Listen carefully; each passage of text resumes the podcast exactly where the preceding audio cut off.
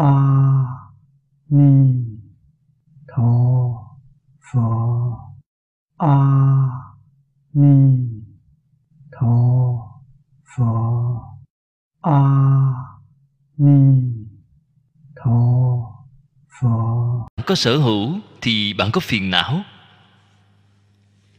Bạn có lo buồn, có bận tâm, bạn liền có sanh tử luân hồi.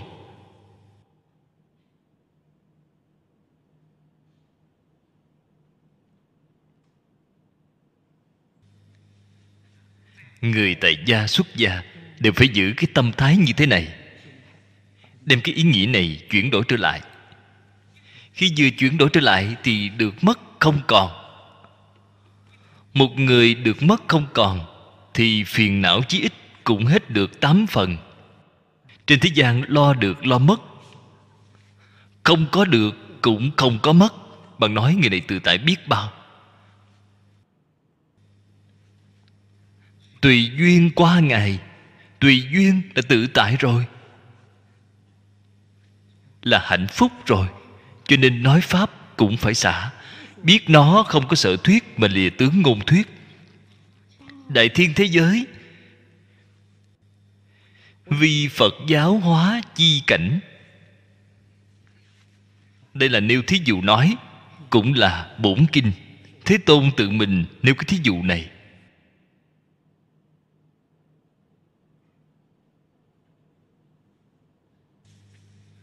Một vị phật, phạm vi giáo hóa của họ là một cái đại thiên thế giới.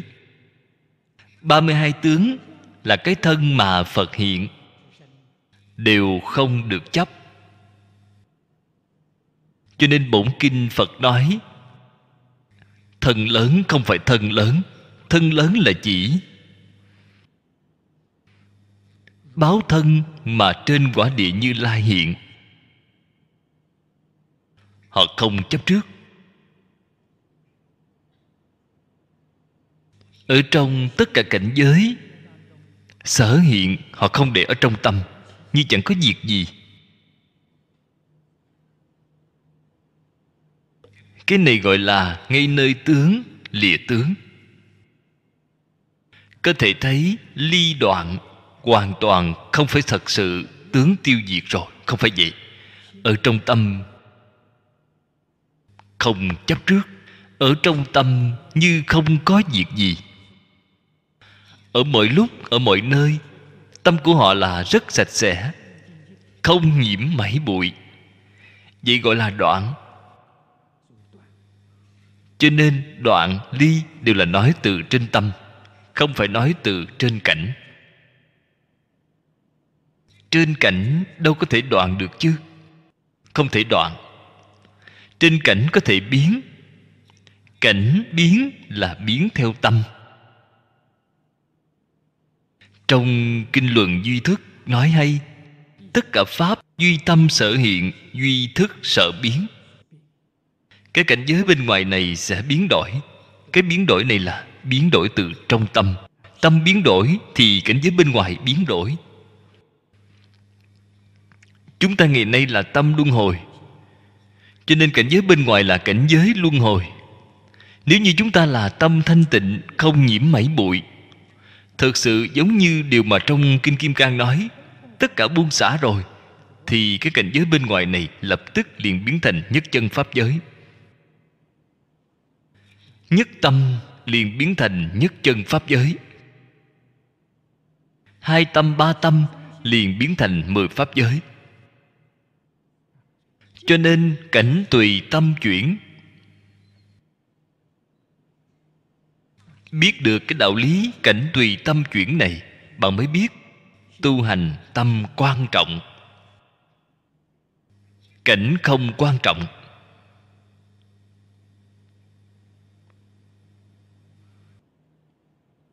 Các bậc đại đức, tổ sư thiền tông đều biết tu từ căn bản căn bản là gì vậy? Tâm tâm chính là ý nghĩ. Đem ý nghĩ ác chuyển đổi thành ý nghĩ thiện. Thì cảnh giới ác liền biến thành cảnh giới thiện ngay. Chuyển ba đường ác, đổi thành ba đường thiện. Đem ý nghĩ nhiễm chuyển đổi thành ý nghĩ tịnh. Đó chính là đem pháp giới, lục phàm chuyển đổi thành pháp giới bốn thánh. Lục phàm là nhiễm, tứ thánh là tịnh. Chuyển từ trong tâm. Tâm chuyển rồi thì cảnh giới bên ngoài liền chuyển ngay. Cùng chung một đạo lý. Hiện nay cái thế giới này, mọi người đều biết môi trường ô nhiễm quá nghiêm trọng rồi.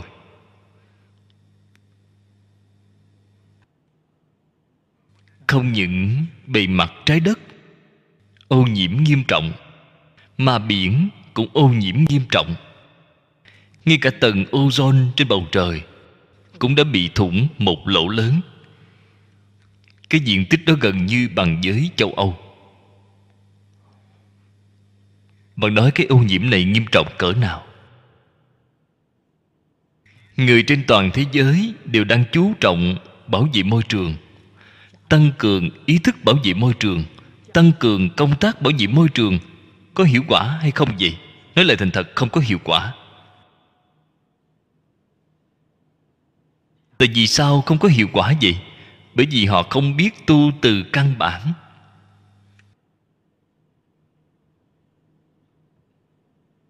Môi trường tại vì sao ô nhiễm? Tâm người ô nhiễm. Làm thế nào thật sự cải thiện cái môi trường này khiến môi trường có thể khôi phục lại bình thường? Nhất định phải tâm người lìa khỏi tam độc phiền não, khôi phục về bình thường. Cảnh giới liền chuyển đổi ngay. Đó là y báo chuyển theo chánh báo. Cảnh tùy tâm chuyển. Cho nên hiện đại tâm người trên thế giới ô nhiễm nghiêm trọng. Bị cái gì ô nhiễm vậy? Tham sân si tam độc. Ô nhiễm. Cái này rất nguy, đây là căn bản. Cho nên môi trường mới ô nhiễm. Chúng ta đem tam độc xả hết rồi, đoạn hết rồi, hồi phục về tâm thanh tịnh, thì tất cả ô nhiễm môi trường trên thế giới này đều sẽ tự nhiên biến thành tốt đẹp nhưng mà chúng tôi ngày nay nói với người ta, nhà khoa học đó không tin. Nói như thế nào họ cũng không chịu tiếp nhận. Thế thì đành bất lực thôi. Cảm bởi nghiệp thì vô phương rồi. Trước đây, vào thời xưa, người có học tin. Đế dương cầm quyền, họ tin. Chỉ cần vừa có cái thảm họa của tự nhiên này, họ liền có tâm cảnh giác họ liền quay đầu trai giới tắm rửa. Về nhà để soi lại đoạn ác tu thiện. Họ làm cái công việc này, cái này có đạo lý. Hiện nay người bình thường cho rằng cái tai họa tự nhiên này không quan hệ gì với chúng ta. Bạn nói xem, điều này có đáng lo hay không?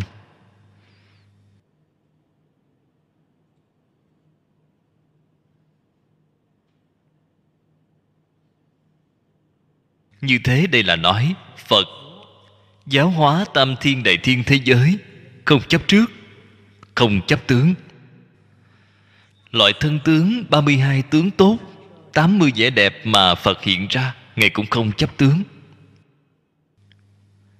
Cũng không cho là như vậy, Cũng không quan tâm.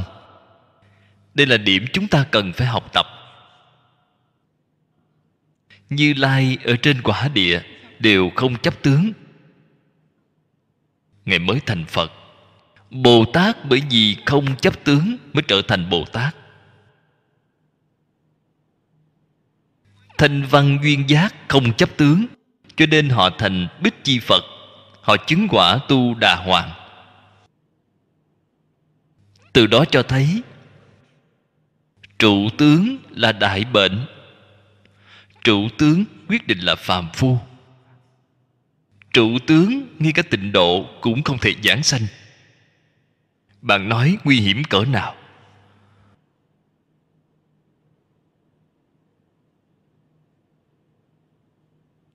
Chúng tôi ở trong các buổi giảng cũng đã từng báo cáo qua với các vị.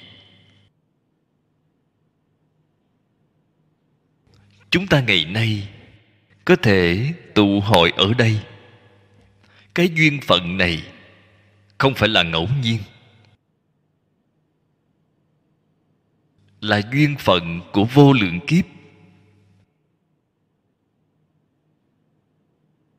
Trong kinh kim cang có. Trong kinh vô lượng thọ cũng có. Ở cái thời đại này, thời kỳ mạt pháp, người nghe được kinh đại thừa có thể sanh tâm hoan hỷ.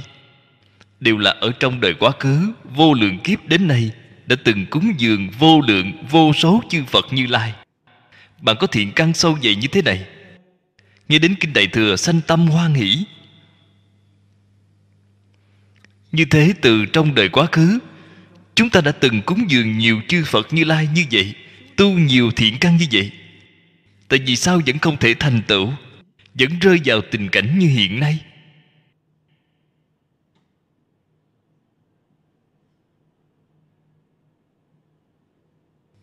Nguyên nhân do đâu vậy? Đối với ngũ dục lục trần của thế gian này, cho là thật. Tham chấp lưu luyến không chịu buông xả. Cho nên, tuy tích lũy thiện căn, vô lượng thọ, cái kết quả đó hiện nay tự mình biết rõ ràng. Đời này nếu không thành tựu, thì môi trường đời sau có lẽ còn tệ hơn đời này. Còn phải khổ. Đây là sự thật. Làm sao biết vẫn khổ vậy? Cái này tự mình về nhà, bình tĩnh mà, suy nghĩ là biết ngay. Chúng ta khởi tâm động niệm, được mấy ý nghĩ là giác ngộ, mấy ý nghĩ là mê hoặc điên đảo. Ý nghĩ mê nhiều hơn, ý nghĩ giác, thế thì rơi xuống rồi. Không thể đi lên được.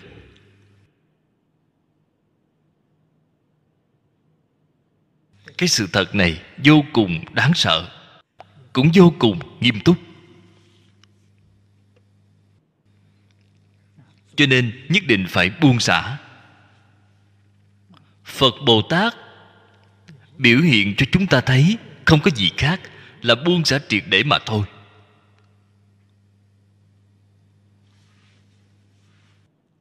Pháp mà mình tu. Đây là nói bạn tu hành dụng công. Bạn dùng phương pháp gì để tu hành? Sở vi chi sự. Đây là nói đời sống của bạn, công việc của bạn. Hoàn cảnh đời sống của bạn cho đến y báo, chánh báo dần dần y báo là nói, môi trường sinh hoạt của chúng ta, chánh báo là thân thể của chúng ta. Giai đương phụng thử nghĩa, dĩ vi quán chiếu. Cái ý này chính là nên không có chỗ trụ mà sanh tâm kia. Nên không có chỗ trụ mà làm việc bố thí. Tuân thủ cái ý này đây chính là kim cang bát nhã ba la mật.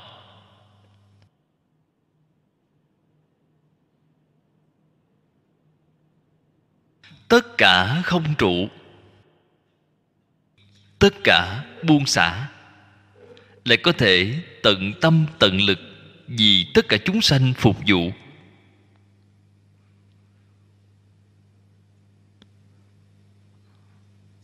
Ở trong vì tất cả chúng sanh phục vụ có một việc quan trọng nhất là giúp chúng sanh giác ngộ. Giúp tất cả chúng sanh quay đầu. Thế thì bạn chính là bồ tát. Những việc mà bạn làm là tấm gương cho họ xem. Làm cái gì vậy? Không chấp trước. Nhìn thấu, buông xả làm cho họ xem là làm thật. Không phải là làm giả. Đây chính là làm việc bố thí. Tâm địa thanh tịnh, không nhiễm mảy bụi. Thật sự làm được vô trụ.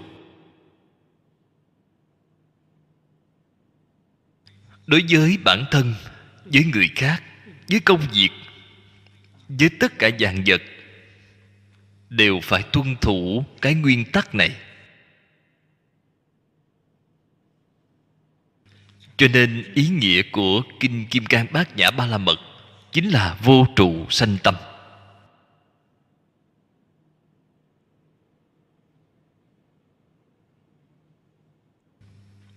So với hy sinh dân hiến mà người bình thường nói, xã hội tôn sùng, tôn kính thì hy sinh dân hiến là có trụ. Họ vẫn có ngã đang hy sinh.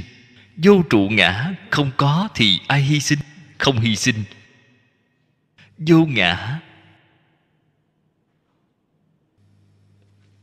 Cao hơn cái đó quá nhiều quá nhiều. Từ đó cho thấy, hy sinh dân hiến là thiện pháp của thế gian không thể thoát khỏi lục đạo luân hồi. Vô trụ sanh tâm không những thoát khỏi lục đạo, còn thoát khỏi mười pháp giới.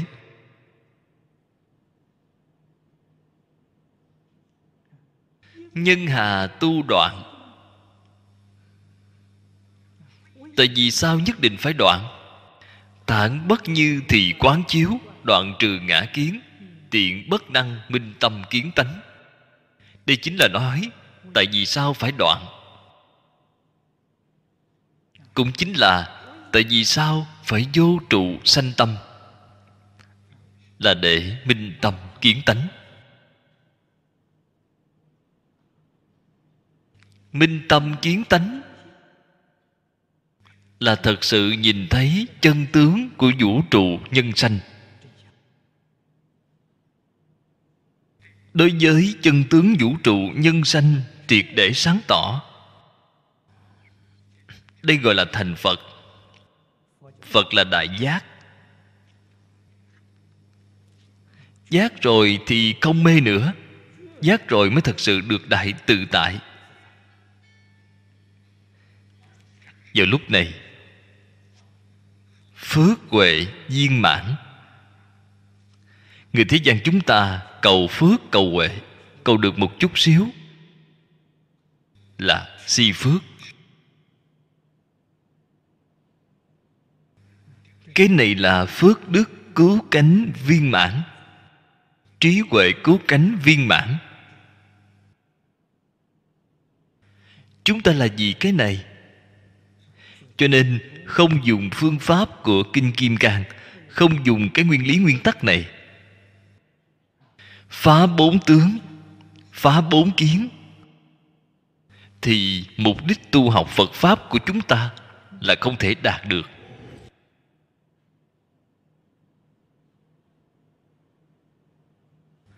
Xem tiếp một đoạn dưới đây. Cái này phải nói kỹ rồi. Biết ba ý nghĩa mà trong câu này hỏi.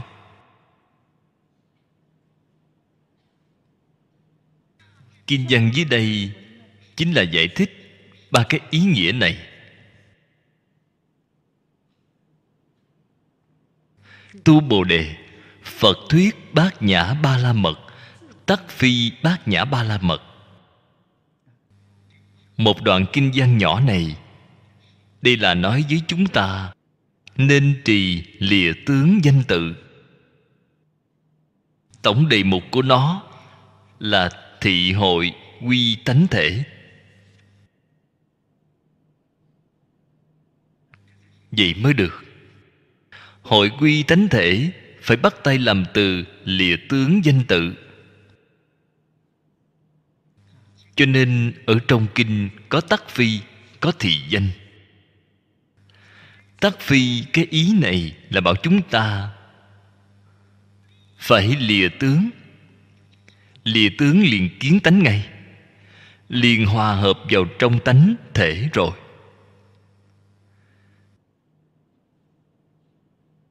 Chấp tướng. Là trái ngược lại với tự tánh.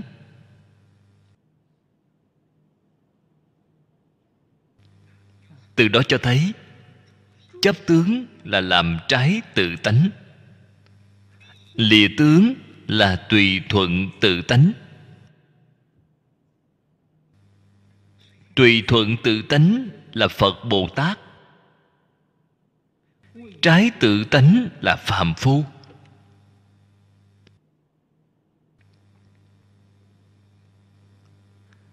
Cái đạo lý sự thật này, chúng ta không thể không biết. Thành phật, bởi do tu bát nhã, thành phật là cầu trí huệ.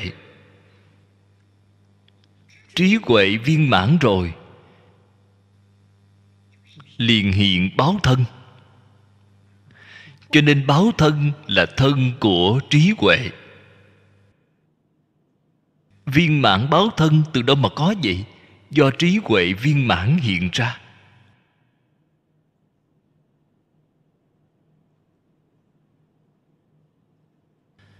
Cho nên thành phật là bởi do tu bát nhã. Mà không biết thực do tu bát nhã, tức chẳng phải bát nhã vậy. Đây lại nói sâu thêm một tầng. Cái bằng tu là bát nhã gì vậy? Bát nhã, tức chẳng phải bát nhã đó chính là bát nhã chân thật. Đã lìa tướng bát nhã. Đã lìa tướng rồi. Chấp tướng tu bát nhã. Nó thực ra là hoàn toàn không liên quan gì với bát nhã. Trí huệ bát nhã không hiện tiền.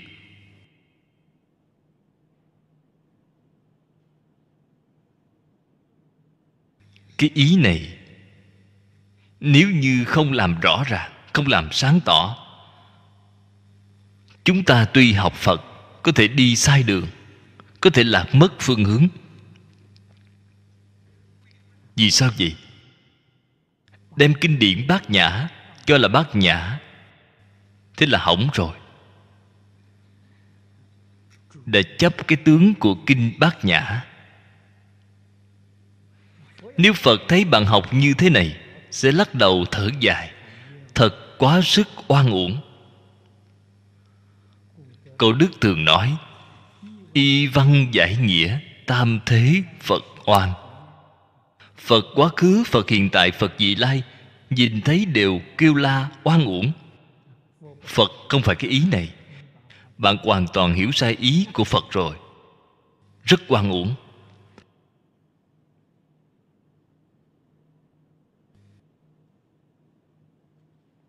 Cho nên bồ tát mã minh vừa mở đầu liền dạy chúng ta lìa ngôn thuyết, lìa danh tự lìa tâm duyên. Lời cảnh báo này quá hay. Phải lìa tướng. Cùng với vô trụ sanh tâm trong kinh kim cang nói là hoàn toàn tương ưng.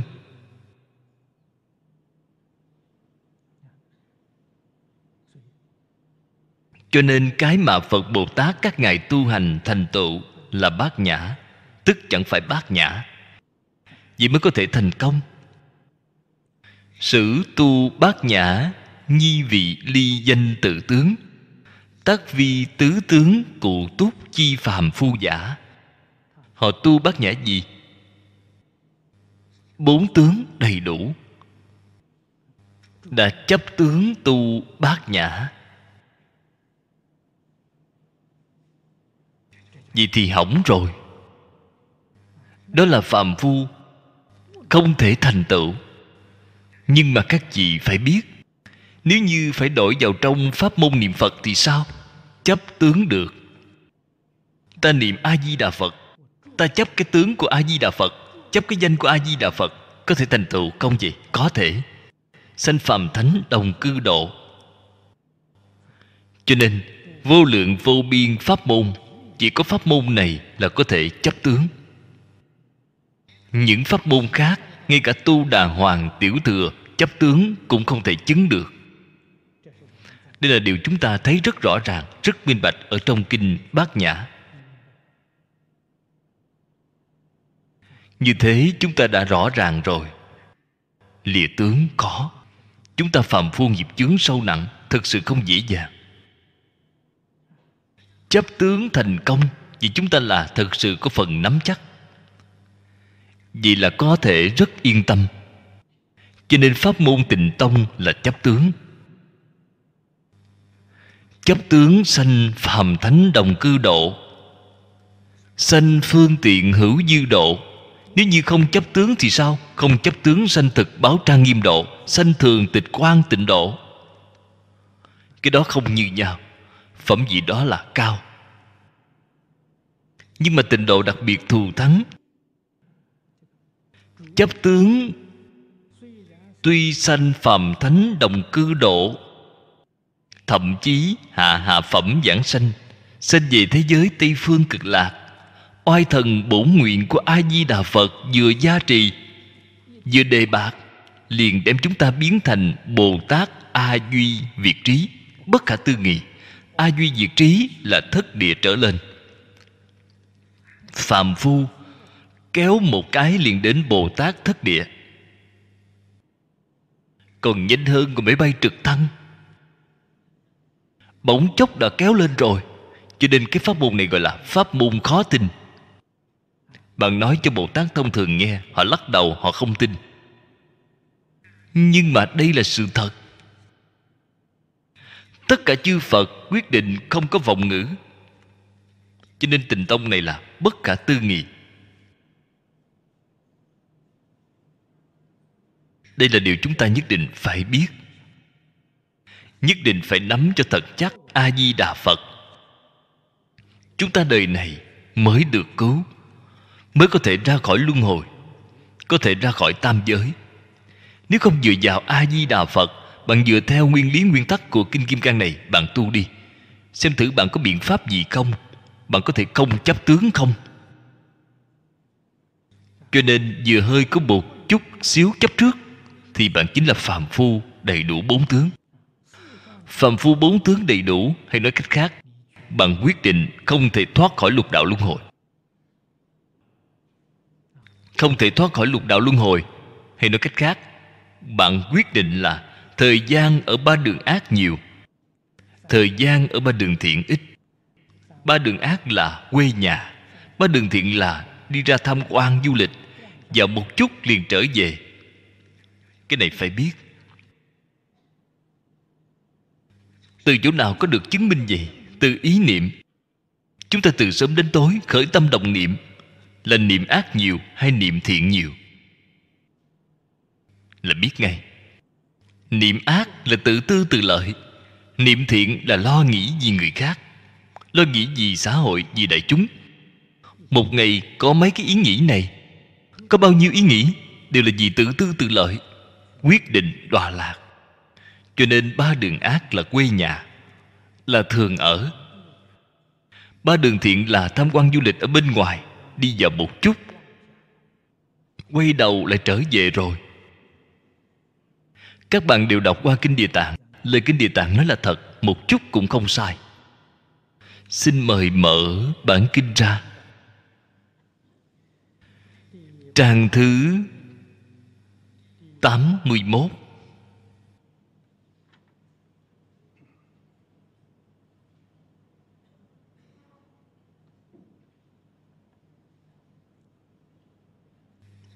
Bắt đầu xem hàng thứ tư.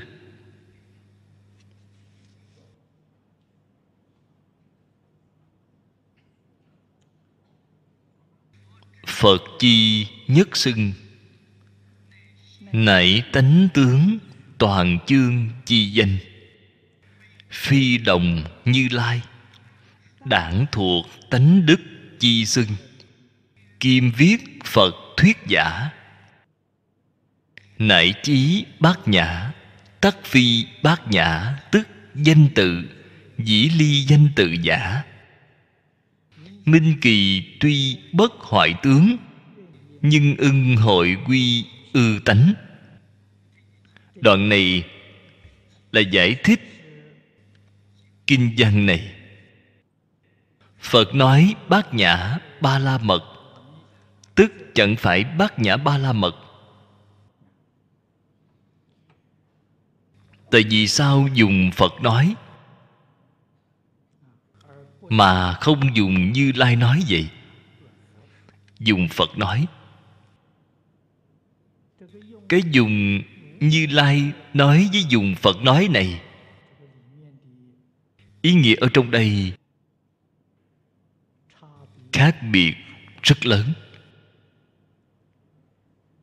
Đây là điểm mà người học bát nhã, học kinh kim cang không được phép không biết.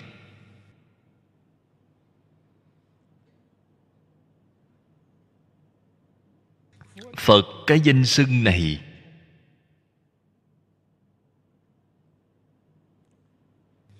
Có đôi khi chuyên nói từ trên tướng. Có đôi khi giống như ở chỗ này. Bởi vì nó phía dưới, kèm theo bát nhã ba la mật. Tức chẳng phải bát nhã ba la mật phía sau có tức chẳng phải, gắn liền ở phía sau. Như thế, cái danh từ này là đem tánh tướng thảy đều bao hàm ở trong đó. Bát nhã ba la mật là tướng. Tức chẳng phải bát nhã ba la mật là nói tánh. Cho nên xem cái văn này dưới đây thì sao? Bên trên phật nói cái ý này chúng ta đã hiểu rõ rồi. Nếu như nói như lai, đó là chuyên nói tự tánh. Loại câu này ở trong kinh kim cang cũng nói rất nhiều. Ý nghĩa chủ này là là chỉ nói bát nhã tức chẳng phải bát nhã. Cái ý nghĩa này rất sâu. Phía dưới nói cho chúng ta biết, bát nhã là danh tự. Ngay nơi danh tự phải lìa tướng danh tự. Vì bạn là thật sự biết nghe rồi. Người không biết nghe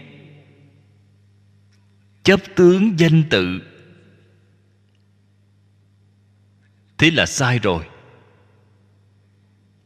Là bạn không hiểu nghĩa chân thật của như lai. Tất cả kinh và tất cả pháp mà như lai thuyết, mục đích lớn nhất của ngài chính là hy vọng bạn có thể từ trong ngôn thuyết mà kiến tánh.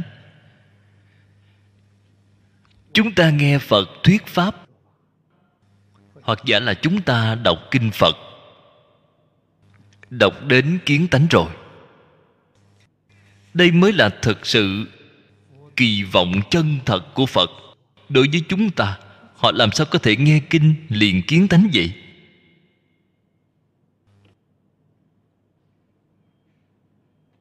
Làm sao có thể đọc kinh liền khai ngộ?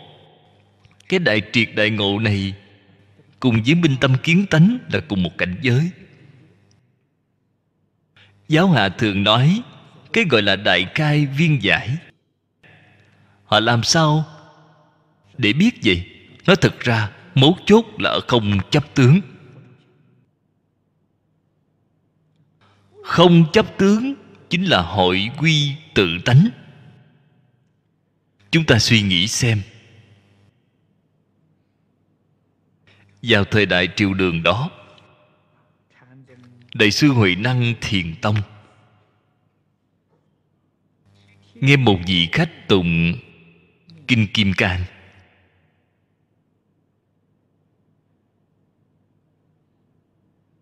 Nghe người ấy đọc đến, ưng vô sở trụ nhi sanh kỳ tâm. Đại sư huệ năng liền khai ngộ ngay. Người tụng kinh chưa khai ngộ. Tại vì sao người tụng kinh không thể khai ngộ vậy? Người tụng kinh chấp tướng.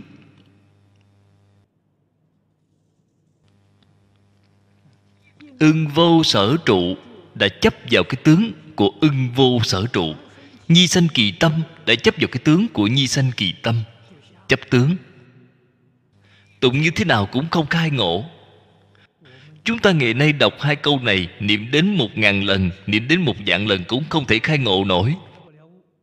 Nguyên nhân gì vậy? Chấp tướng. Họ nghe rồi, tại sao có thể khai ngộ vậy? Không chấp tướng. Nghe nơi tướng, lìa tướng, lìa khai ngộ. Mấu chốt là ở chỗ này. Đúng như cái gọi là sai một ly đi một dặm. Chỉ một chút xíu như vậy.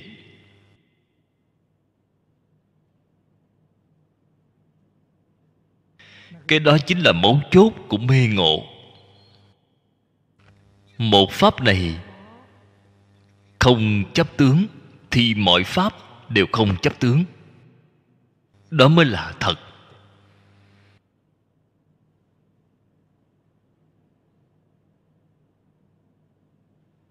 Phật nói bát nhã ba la mật.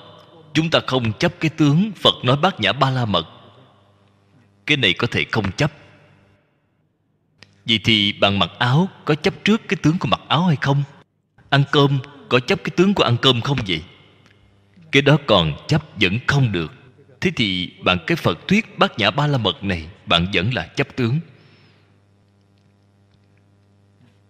Thật sự ngộ là ngộ một cái thì là ngộ tất cả.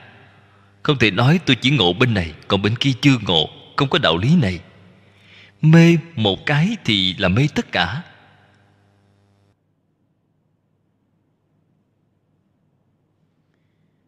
Ở trong văn sao có ấn quan đại sư. Có kể một sự việc. Tôi nhớ không thật rõ ràng lắm ấn tượng khá là sâu sắc. Ngày kể, có một vị đại đức tham thiền, là vị cư sĩ tại gia. Bình sinh cũng khá là tự phụ. Ông dùng công phu ở trên ngũ đăng hội nguyên. Tông môn gọi là một bảy trăm tắc công án. Một bảy trăm tắc công án là ở trong ngũ đăng hội nguyên. Ông đã viết một bức thư nói với ấn quan đại sư.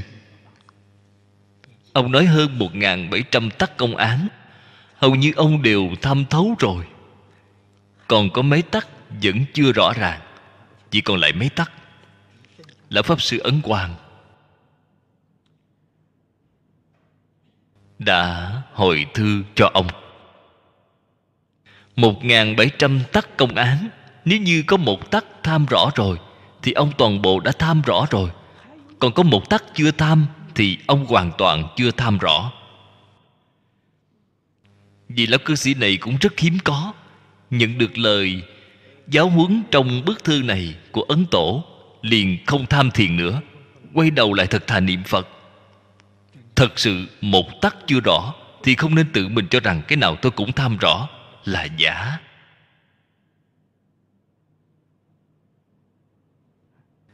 Cái đạo lý này, người biết rất ít, không nhiều. Cho rằng mình công phu tuyệt vời, nếu gặp phải người trong nghề, thật sự chỉ ra cho họ một chút, mới biết là bạn sai hết rồi chỗ này chúng ta cần lưu ý. Nếu như nói tôi chỗ này không chấp trước, mà chỗ khác vẫn không buông xả được, thì bạn là thấy đều buông chưa được, cũng chưa buông xả như nhau. Buông xả một sự việc, thì mọi việc đều buông xả. Đều thấy rõ rồi, đây mới là bát nhã ba la mật. Đó là thật rồi, đó là không phải danh tự cho nên nói là tướng có tồn tại hay không? Có. Cái kinh kim cang này bày ngay trước mắt chúng ta là tướng văn tự. Người biết được thì ngay nơi văn tự biết được quy tự tánh. Ngay nơi danh tự biết được quay tự tánh. Ngay nơi sắc thanh hương vị xuất pháp hội quy tự tánh thì không có pháp nào không hội quy tự tánh. Đó chính là thật sự kiến tánh rồi, minh tâm kiến tánh rồi, thật sự được đại tự tại.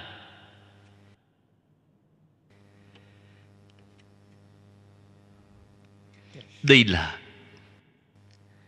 việc quan trọng nhất của dụng công tu hành. Biết hội quy tự tánh.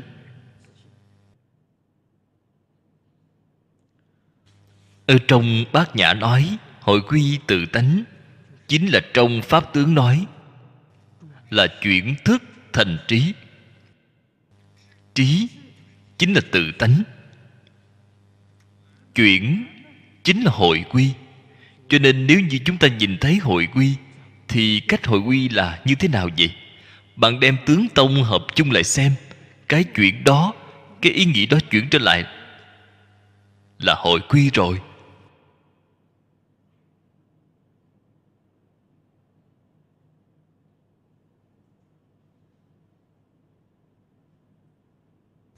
Cách chuyển như thế nào? Chúng ta rất muốn chuyển mà không thể chuyển lại được. Bạn nói lời này, tôi tin là chân thật. Đó không phải là giả. Rất muốn chuyển mà không thể chuyển lại được. Không biết cách chuyển là như thế nào. Thường thường đọc kinh. Xem thế duyên mỗi ngày một nhạt dần. Sau đó, bạn sẽ biết chuyển thôi.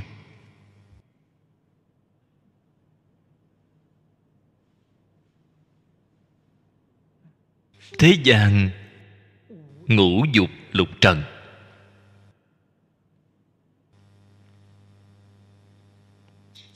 Gia đình quyến thuộc thường hay dương vấn ở trong tâm. Thế thì bạn làm sao có thể chuyển nổi? Là bạn không thể chuyển nổi.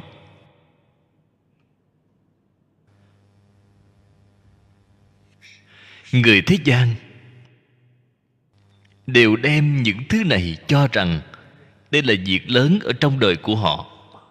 Không có việc gì lớn hơn việc này. Đem cái thứ này để ở trong lòng. Đó chính là đời đời kiếp kiếp tạo lục đạo luân hồi. Đời đời kiếp kiếp tạo báo ân, báo oán. Đòi nợ trả nợ với những chúng sanh này là tạo cái thứ này không bao giờ dứt. Vì cho nên nói phật nhìn thấy, gọi là kẻ đáng thương. Phật nhìn thấy người này đáng thương, thật sự là đáng thương xót. Vì sao vậy? Là giả, không phải là thật. Nếu như thật sự có việc đó, thật sự có ngũ dục lục trần, thật sự có những gia đình quyến thuộc này, nếu bạn chấp trước như vậy mê luyến như vậy, phật cũng gật đầu. Không tệ, rất ít có. Là giả. Hoàn toàn vô ích. Là không phải thật. Cái đạo lý này, phần trước nói qua với mọi người rồi. Ở đây không lặp lại nữa. Không biết chân tướng sự thật là tướng huyễn của sát na chín trăm lần nghiệp nhân quả báo sanh diệt mà thôi. Tôi dùng câu nói này, đem cái chân tướng này nói ra.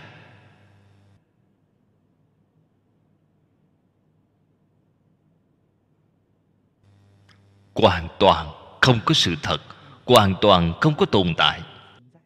Cái hiện tượng này, tương tục này, tại vì sao tương tục?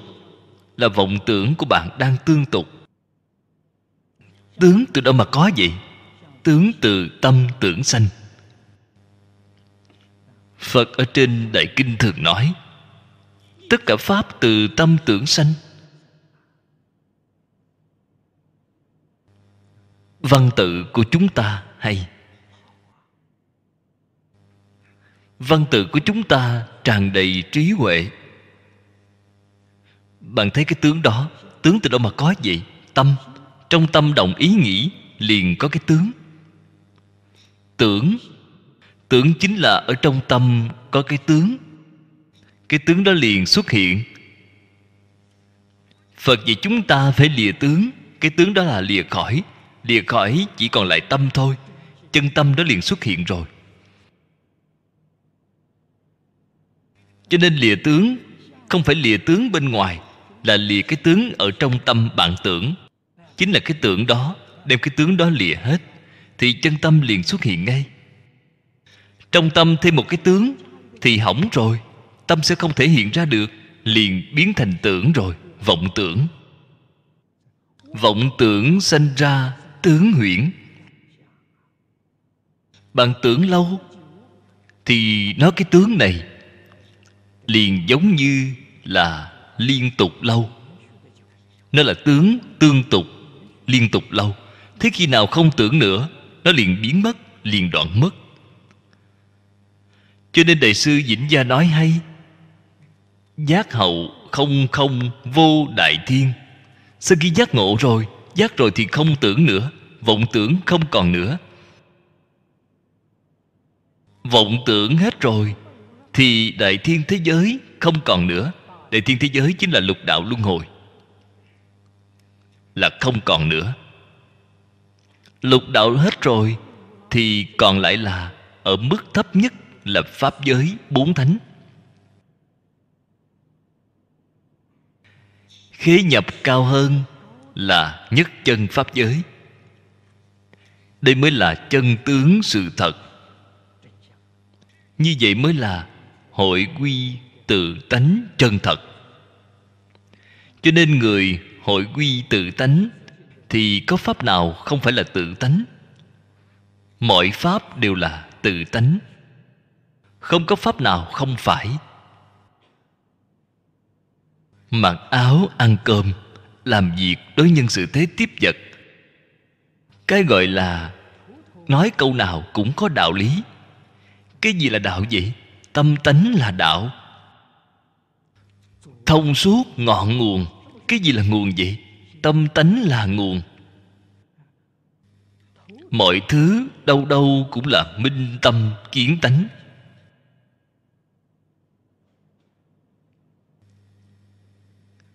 Cái đời sống đó chính là đời sống của nhất chân pháp giới.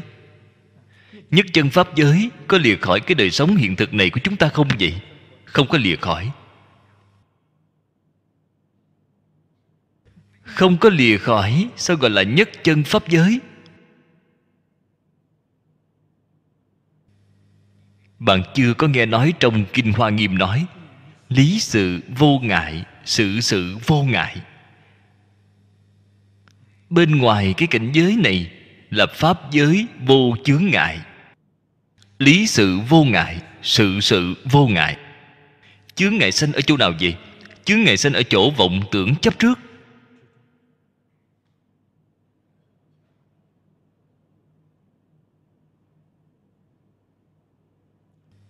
Phật ở trong đại kinh nói với chúng ta, phật và các bậc đại bồ tát,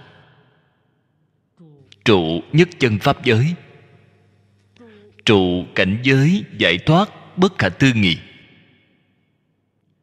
Thích ca mâu ni phật thì hiện đến cái thế gian này của chúng ta ba ngàn năm trước đây. Vì chúng ta giảng kinh thuyết pháp hơn ba trăm hội, bốn mươi chín năm chúng ta muốn thử hỏi, ngài có phải trụ nhất chân pháp giới hay không? Đúng, không sai. Ngài quả thật trụ nhất chân pháp giới.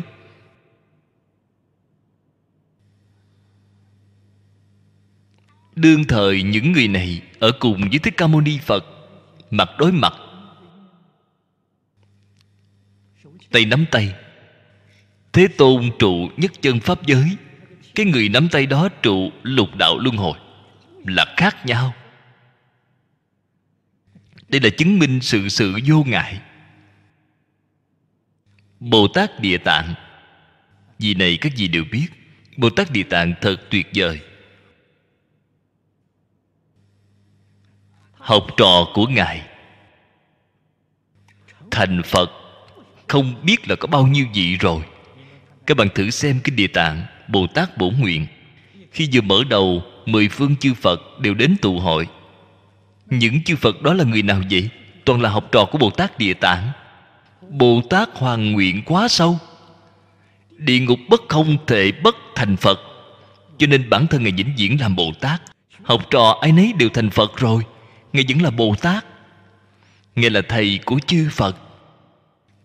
Nói lời thành thật, ngài không muốn thành phật. Nếu ngài muốn thành phật thì đã thành phật bất cứ lúc nào rồi. Ngài ở địa ngục độ chúng sanh thử hỏi xem bồ tát địa tạng là trụ nhất chân pháp giới hay là trụ địa ngục a thì gì bồ tát địa tạng quả thật là trụ nhất chân pháp giới, không phải địa ngục. Ngay ở trong địa ngục, tướng địa ngục hoàn toàn không có thay đổi. Ở trong địa ngục, chúng sanh địa ngục thọ tội, còn bồ tát ở nhất chân pháp giới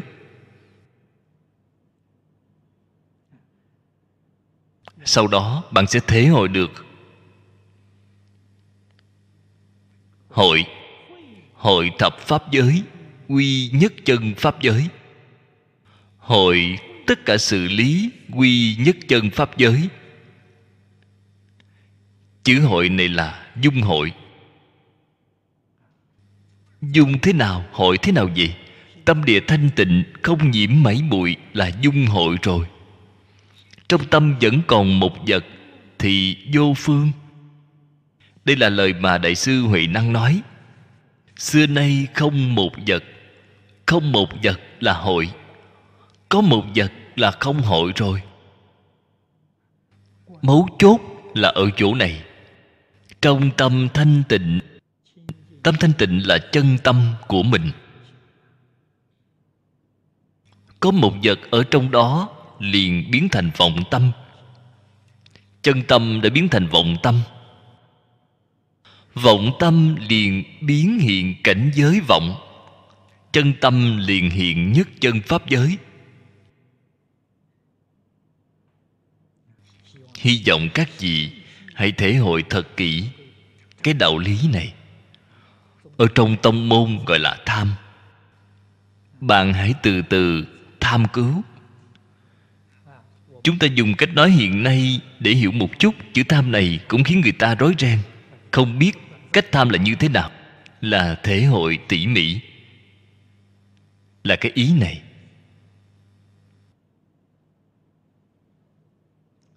Bát nhã vô thượng chi pháp. Thượng ưng ly danh tự tướng hà huống kỳ ta nhất thiết pháp. Phật ở trong đoạn này vậy chúng ta trì lìa tướng danh tự.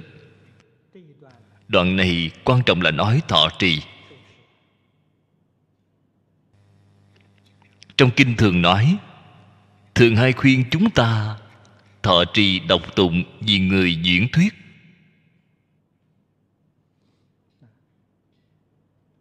Thọ trì không nói danh tướng khác nói bát nhã ba la mật.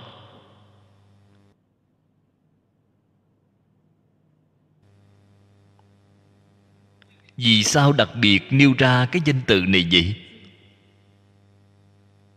Mọi người xem rất trọng cái danh từ này. Tại vì sao vậy? Bồ tát chứng được bát nhã ba la mật là thành phật rồi. Bát nhã ba la mật là tôn quý bạn thấy đại sư dịch kinh của chúng ta tôn trọng không dịch? Đối với cái danh từ này tôn trọng. Dùng nguyên văn âm dịch, tôn trọng không dịch. Nếu như đem nó dịch thành ý nghĩa tiếng trung quốc có được không vậy? Được, hoàn toàn không có. Dịch thành nghĩa tiếng trung quốc là trí huệ cứu cánh viên mãn ý nghĩa của ba la mật là cứu cánh viên mãn. Bát nhã là trí huệ, là trí huệ cứu cánh viên mãn. Tại vì sao không dịch như vậy? Là tôn trọng không dịch.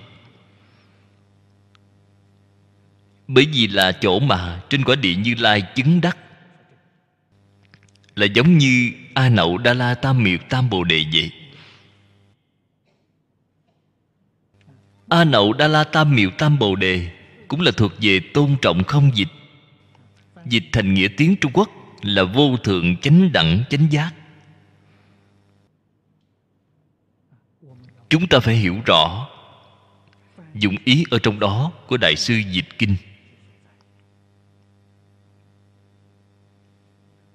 Đây là pháp lớn vô thượng. Pháp lớn vô thượng, chúng ta cũng không chấp trước cũng không đem nó để ở trong tâm. Lìa tướng danh tự. Danh tướng của pháp lớn vô thượng cũng phải lìa, thì huống hồ những thứ khác. Những thứ khác chẳng phải đều dễ dàng. Như thế thì bạn ở chỗ này có học được thọ trì hay không? Nếu như bạn chưa học được, thì bạn kinh kim cang này là nghe vô ích rồi bạn học cũng uổng công.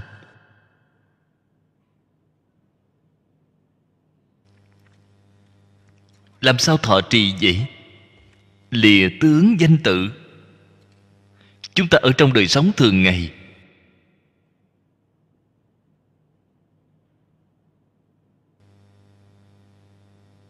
Giao tiếp với tất cả chúng sanh. Chúng ta sống ở cái thế gian này, không thể lìa khỏi nhân quần không thể lìa khỏi xã hội. Khi giao tiếp với tất cả đại chúng, danh tự rất quan trọng.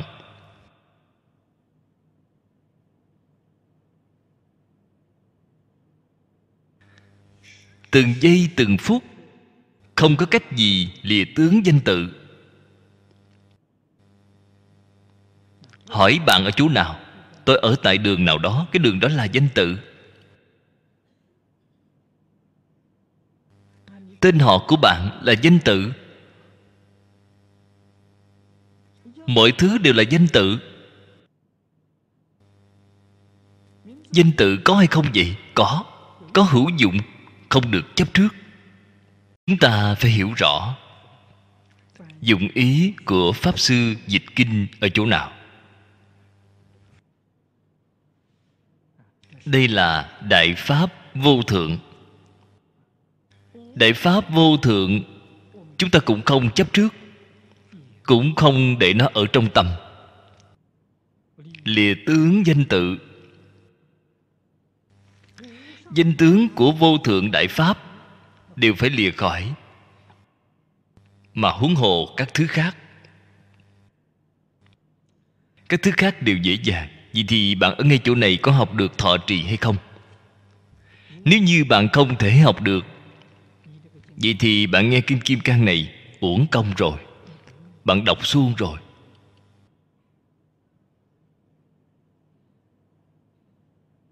Làm thế nào thọ trì vậy?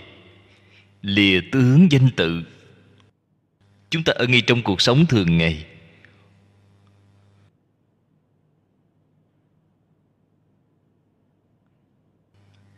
Qua lại với tất cả chúng sanh chúng ta sống ở cái thế gian này, không thể rời khỏi nhóm người. Không thể rời khỏi xã hội khi câu thông với tất cả đại chúng rất quan trọng ở danh tự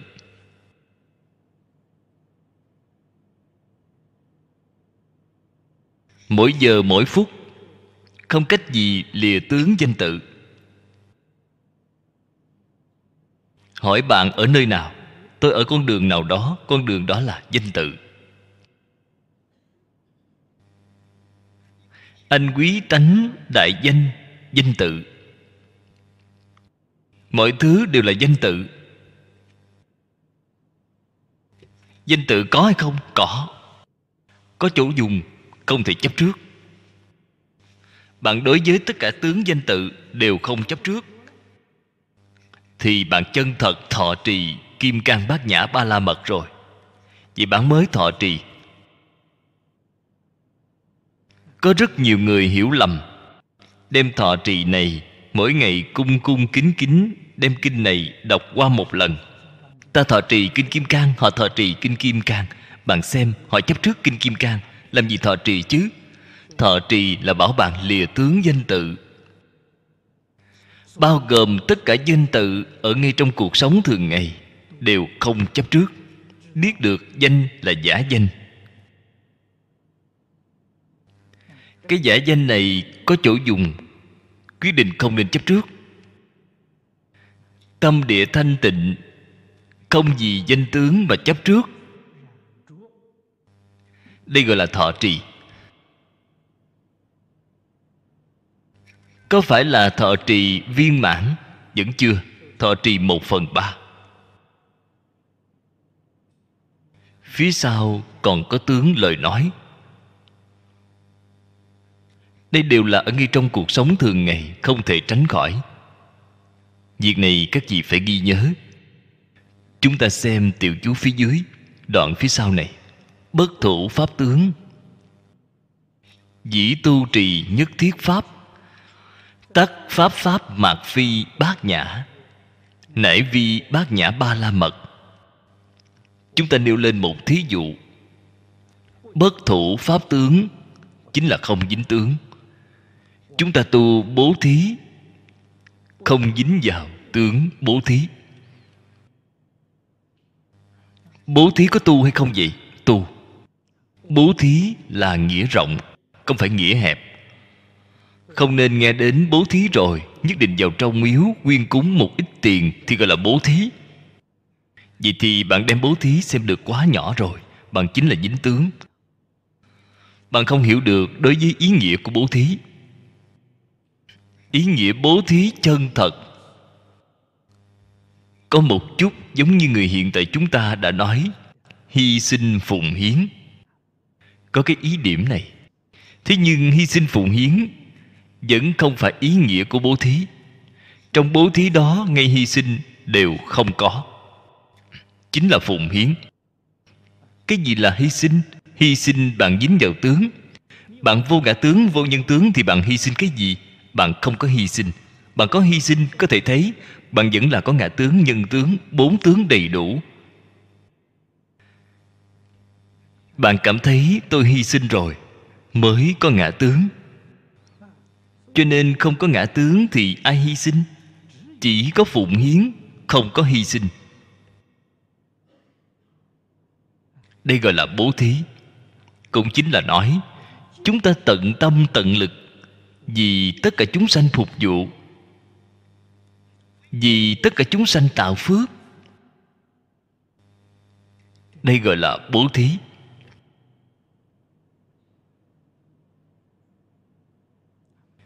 Bố thí ba la mật thì lại có cách nói như thế nào vậy? Toàn tâm, toàn lực vì tất cả chúng sanh phục vụ, không dính tướng. Vô ngã tướng, vô nhân tướng, vô chúng sanh tướng, vô thọ giả tướng đó chính là bố thí ba la mật.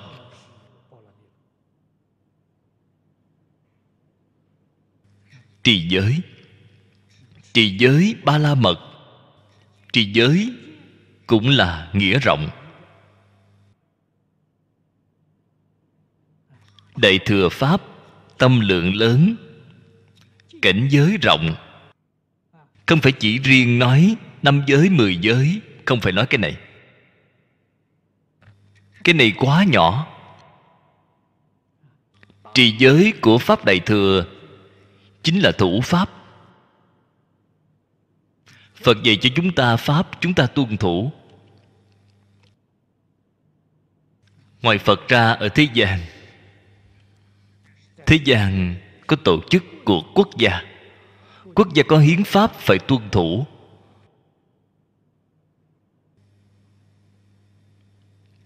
Mỗi một nơi có pháp quy riêng của nó. Giống như ở hoa kỳ, mỗi một châu có pháp châu của nó. Mỗi một thành phố cũng có pháp luật của nó. Thảy đều phải tuân thủ. Trì giới là thủ pháp. Ý đến giống như cái niệm phật đường của chúng ta. Cư sĩ lâm có một tổ chức, có một chương trình nó cũng có quy củ để làm việc. Chúng ta cũng phải tuân thủ. Không có điều danh phong tục tập quán. Quan niệm đạo đức không thành văn tự. Thế nhưng ở nơi đó, mọi người đều làm như vậy. Chúng ta vẫn là phải tuân thủ dưỡng thành một thói quen, thủ pháp. Thủ pháp mà không dính tướng, đó là trì giới ba la mật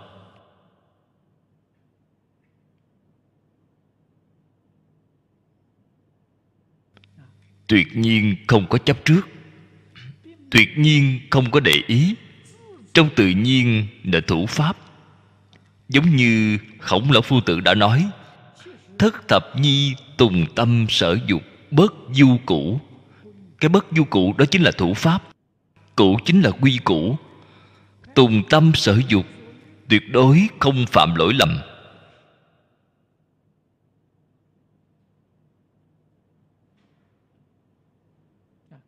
Đó chính là trì giới ba la mật. Khổng lão phu tử cả đời, thủ pháp giữ quy củ đây chân thật là tấm gương mô phạm của mọi người chúng ta. Người sau tôn ngài là dạng thế sư biểu. Việc này không phải không có đạo lý, không phải tùy tiện suy tôn ông ấy. Ông ấy đích thực đã làm ra tấm gương tốt cho chúng ta xem. Đây là ông trì giới. Trì giới mà được ba la mật, vị phu tử chính mình nói 70 tuổi mới đạt đến mới trì giới ba la mật. 70 tuổi về trước, chỉ có trì giới, không có ba la mật. 70 tuổi về sau, trì giới ba la mật, ông đạt được rồi.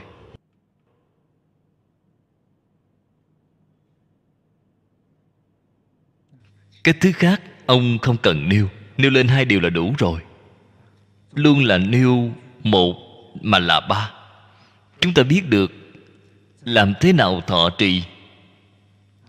Làm thế nào thọ trì? Cho nên nói là không dính tướng, không chấp tướng. Không dính tướng chính là không dính bốn tướng. Bốn tướng có thể nói phía trước đã nói qua với các vị rồi. Tổng quát tất cả pháp tướng. Ngã tướng, nhân tướng, chúng sanh tướng, thọ giả tướng. Bao gồm tất cả pháp tướng thế xuất thế gian đều bao gồm ở trong đó. Không chấp, không dính tướng.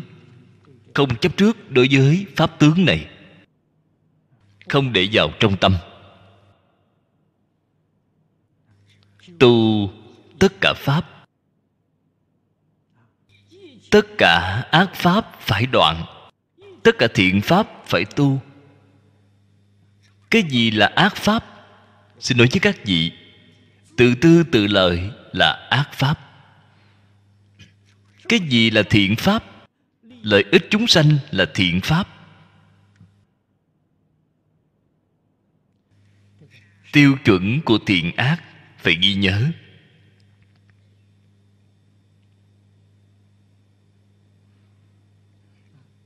Người thế gian, người học phật, luôn luôn đem thiện ác làm đảo lộn, làm sai rồi.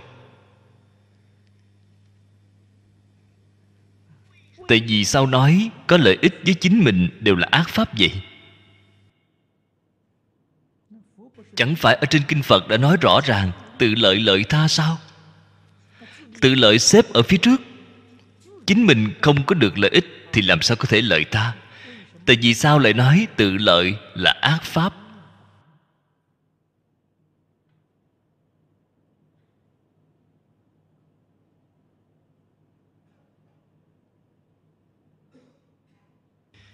Ý nghĩa ở trong đây rất sâu, rất rộng phật nói hai câu nói này, không có mâu thuẫn. Một ý nghĩa.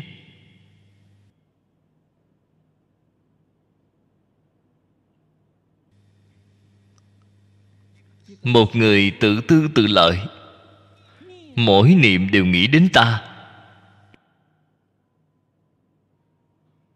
Cái ta này, bạn xem trong bốn tướng, ngã tướng. Mỗi niệm tăng thêm bốn tướng. Tăng thêm bốn kiến. Đó là phàm phu sáu cõi. Chắc chắn không thể siêu diệt sáu cõi luân hồi.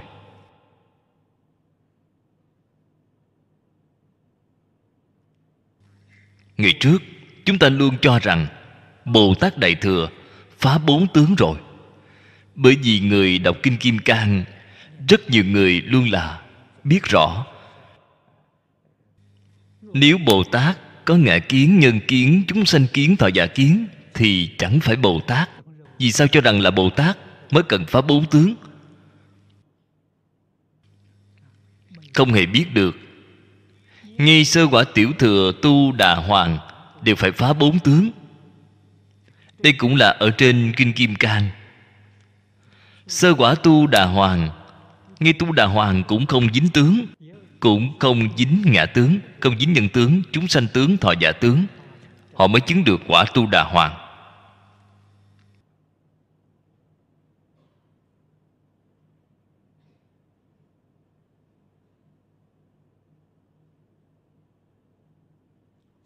Bốn tướng phá rồi, vậy mới là chân thật tự lợi. Cho nên trong phật pháp nói, tự lợi không phải tự tư tự lợi. Không phải nói cái này. Không phải cái ý này. Nếu bạn đem cái ý nghĩa này hiểu sai, phật nói tự lợi là khi không còn tự tư tự lợi vậy phật mới oan uổng. Cái tội lỗi này thì rất nặng. Bởi vì cái gì? Tất cả chư phật đều bị bạn oan uổng rồi. Bạn nói xem cái tội lỗi này của bạn có nặng hay không? Bốn tướng, bốn kiến, phá rồi, chính là tự lợi. Làm thế nào mới có thể phá bốn tướng vậy? Phương pháp đại thừa diệu, cực diệu. Phật dạy cho chúng ta khởi tâm động niệm, đều nghĩ tất cả chúng sanh không nghĩ chính mình mỗi niệm nghĩ làm thế nào lợi ích tất cả chúng sanh. Mỗi niệm đều nghĩ giúp đỡ tất cả chúng sanh. Quên mất đi chính mình.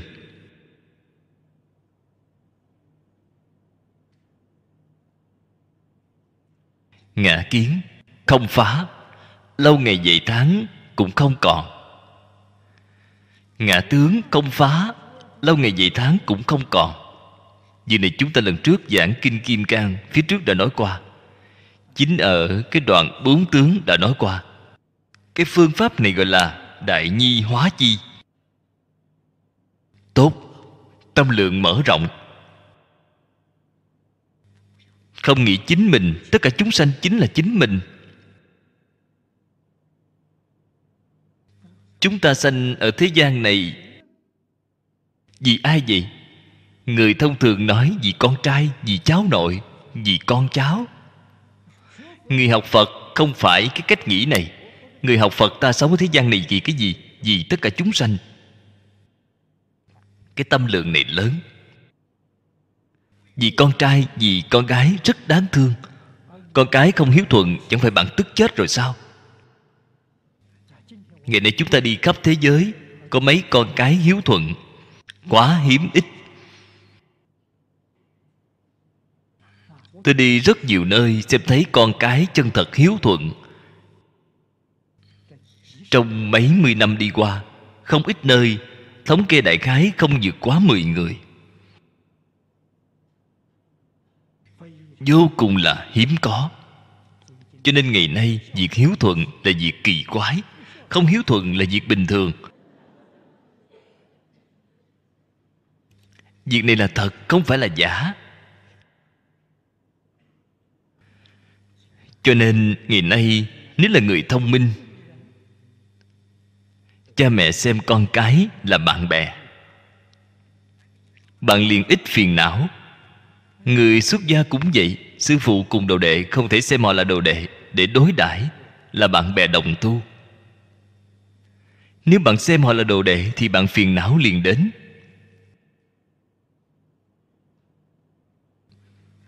Cái này cũng bất kính, cái kia lại không lễ tiết. Bè bạn thì không hề gì.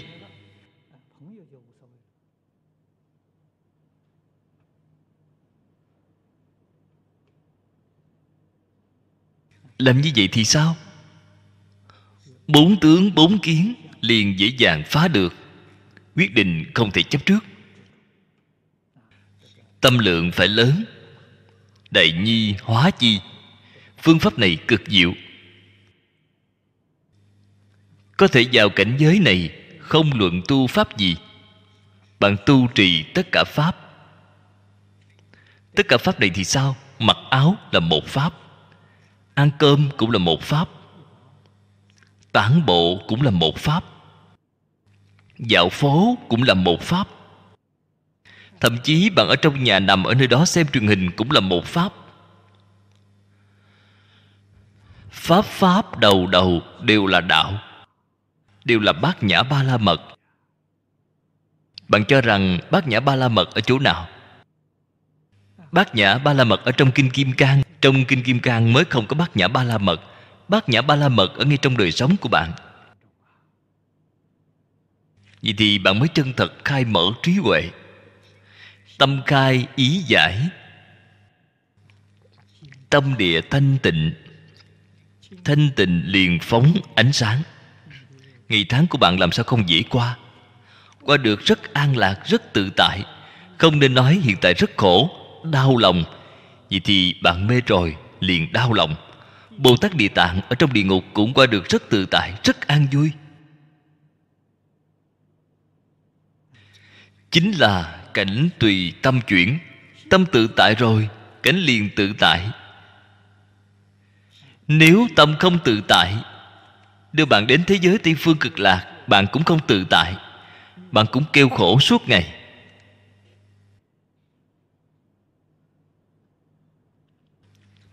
Từ ngay chỗ này, các vị liền tường tận bát nhã ba la mật chân thật cừ khôi. Cho nên là pháp vô thượng, pháp chí cao vô thượng. Nếu bạn đạt được một chút, bạn nghe đời này là an vui không gì bằng phật pháp thường nói, phá mê khai ngộ lìa khổ được vui. Phá mê khai ngộ lìa khổ được vui. Không có bát nhã ba mật làm không được. Có thể làm đến chỗ này, vừa rồi nói, bạn mới thọ trì một phần ba. Mời xem đoạn phía sau. Thị ứng lìa ngôn thuyết tướng trì cái ý này hay.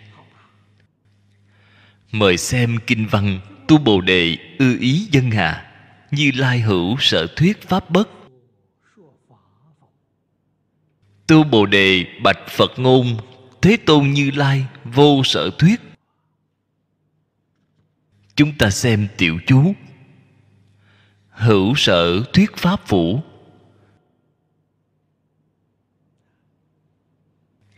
Trong câu nói này, ý dị tâm trung, tồn hữu sở thuyết, chi bát nhã ba la mật pháp tướng phủ.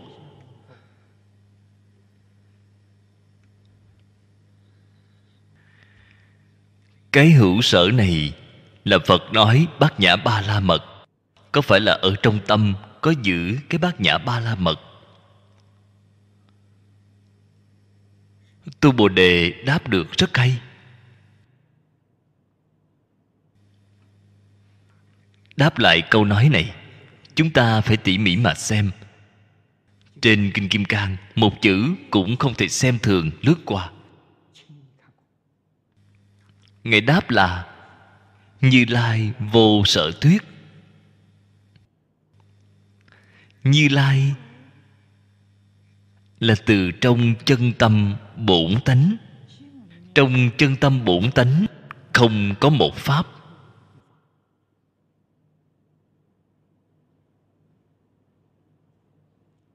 Nếu như bạn biết thị trì vậy thì tự tại vậy thì an vui, bạn xem bạn mỗi ngày nghe người này nói chuyện, nghe người kia nói chuyện, rất phiền, rất não. Nhất là khi nghe những lời không như ý đó là cái ý gì vậy? Bạn không biết thọ trì kinh kim cang. Nếu biết thọ trì kinh kim cang thì lời nói của họ nói, họ không hề có nói. Trong chân như bổn tánh thanh tịnh, tịch tịnh, không có một pháp có thể nói. Vậy bạn liệt rất tự tại. Họ thanh tịnh, ta cũng thanh tịnh. Trong tâm họ không có một pháp, trong tâm ta cũng không có một pháp. Đây gọi là thọ trì kinh kim cang.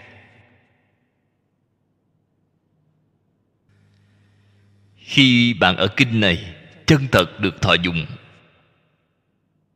Bạn chân thật học được thứ tốt trong đời sống này, bạn xem lập tức liền ứng dụng được. Có rất nhiều người nói phật pháp không phù hợp hiện thực. Người nói lời nói này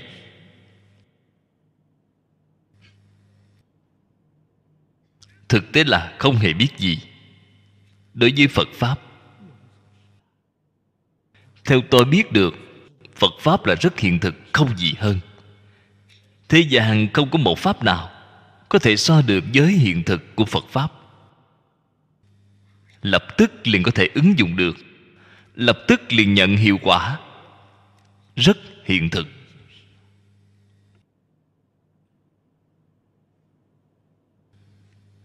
Cho nên trong một hỏi một đáp, nghĩa thú vô cùng. Bạn phải có thể lãnh hội, sau đó ứng dụng vào trong đời sống, thì bạn làm sao không thể tự tại chứ? Nghe được lời nói đường mật ngọt ngào thế nào, bạn cũng mỉm cười rất tốt. Vì sao vậy? Trong tâm không nói gì. Nghe được những lời nói phiền não, lời mắng bạn, lời vũ nhục bạn cũng mỉm cười. Như lai không có pháp có thể nói.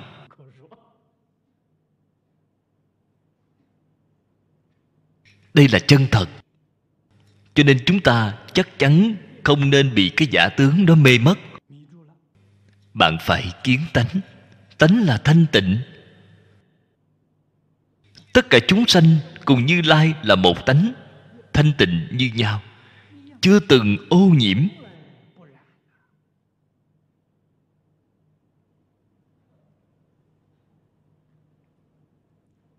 Chúng ta xem cái tiểu chú dưới đây. Đây là tôi đem đại ý nói trước qua với các vị. Bạn mới biết được cái gì đạo của kinh này. Thật là vô cùng. Mới biết được kinh văn này giải thích kinh kim cang bát nhã ba la mật. Dĩ thị danh tự như ưng phụng trì. Mới biết được cách phụng trì như thế nào. Phía sau dạy chúng ta ba đoạn kinh văn nhỏ.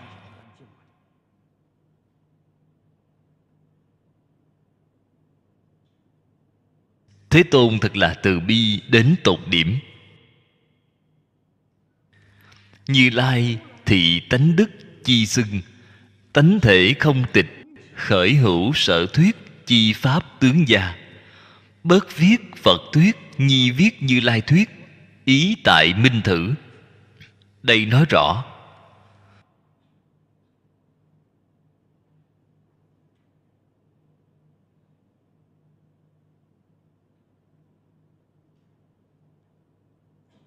lời của phật đã hỏi.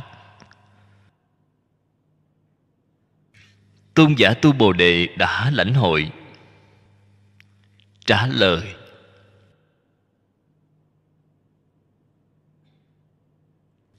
Nghĩa lý trong đó thì là sâu rộng vô hạn. Vô sở thuyết giả, vô kỳ sở thuyết giả phi vị vô thuyết.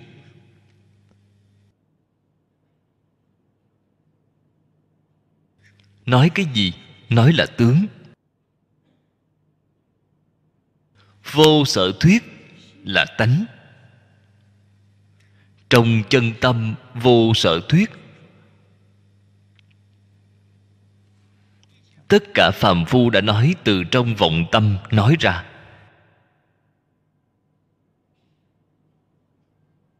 Vậy thì chúng ta muốn hỏi, như lai gì chúng ta nói ra tất cả pháp, là chân tâm hay là vọng tâm?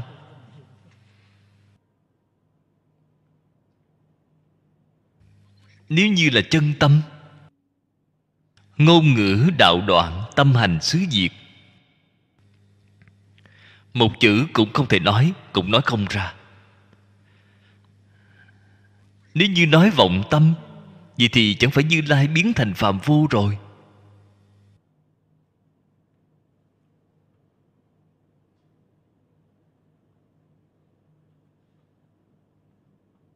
Chỗ này liền phải dùng bát nhã ba la mật để giải thích. Chư phật bồ tát thị hiện ở trong sáu cõi.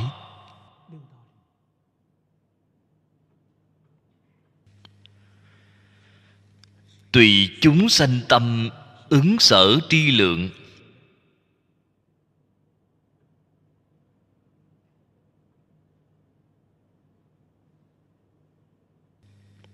Hằng thuận chúng sanh tùy hỷ công đức.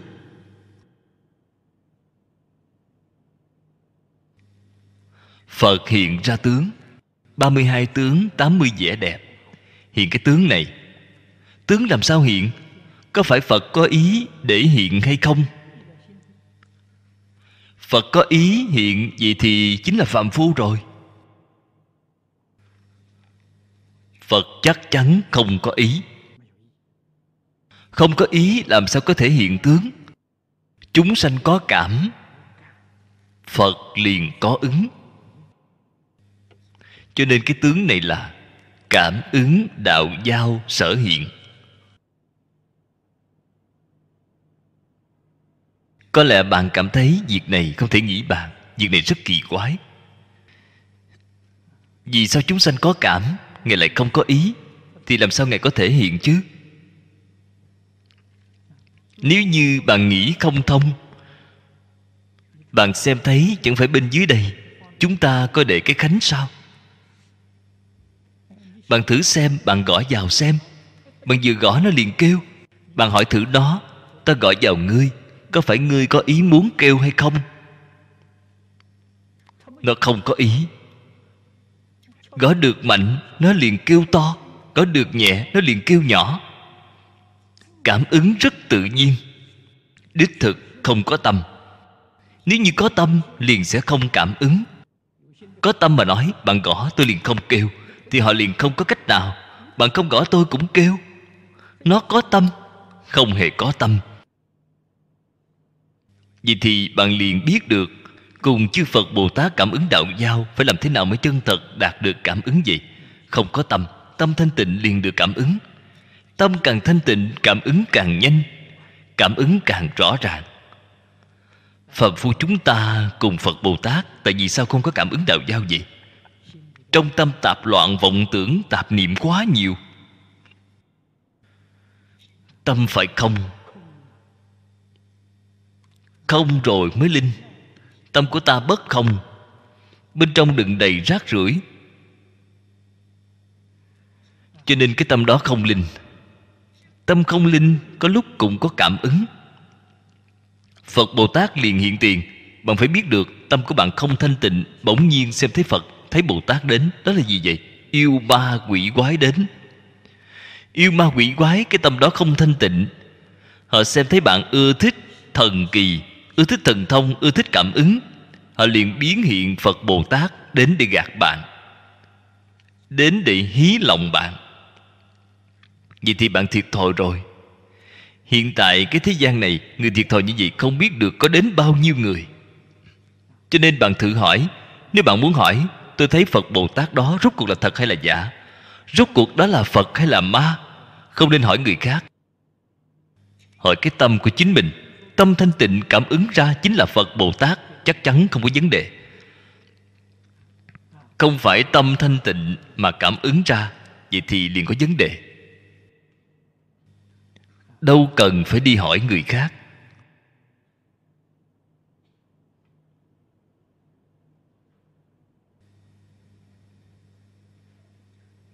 Vì thì ở đây có thể biết, chúng sanh có cảm phật liền có ứng. Ứng thân phật nói pháp.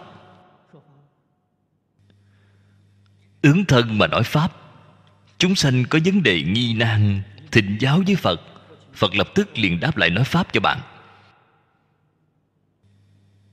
Vì thì ứng thân phật nói pháp là ngài có tâm nói hay là vô tâm nói? Xin nói với các vị, ngài là không nói mà nói. Không nói mà nói nói mà không nói. Ngài đích thực nói.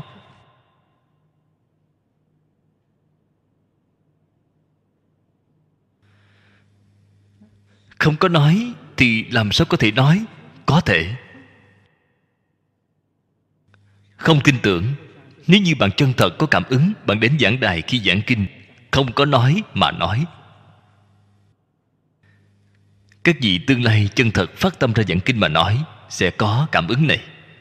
Trên giảng đài vẫn được có điều có lý, mọi người nghe được rất hoan hỷ bước xuống giảng đài rồi có người đến hỏi bạn, pháp sư, ông vừa rồi giảng cái gì? Không hề biết. Cái không biết đó là chân thật không biết, không phải giả không biết.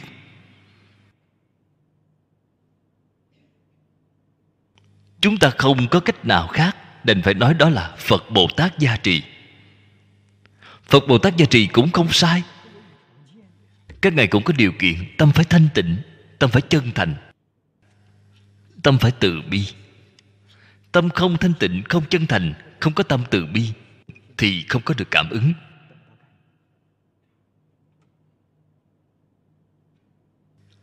Việc này là thật, không phải là giả. Năm xưa, vào lúc khi tôi mới bắt đầu học phật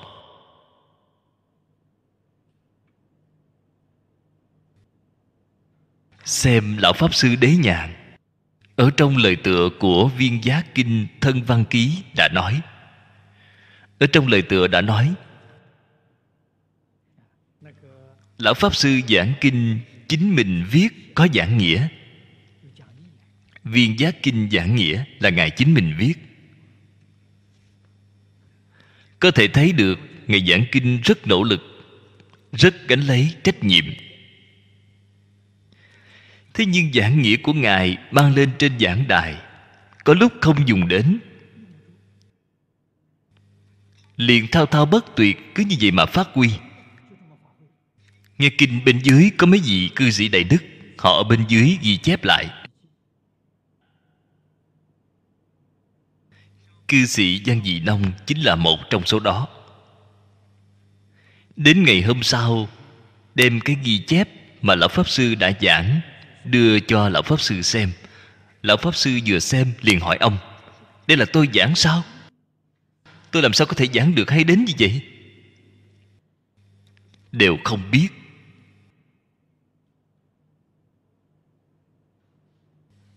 Đây là thật khi lão cư sĩ lý bỉnh nam giảng kinh, ông giảng kinh cũng rất chăm chỉ giảng kinh ngày hôm đó, một ngày không gặp người một ngày không gặp khách, chính mình ở trong phòng nhỏ, đóng cửa chuẩn bị.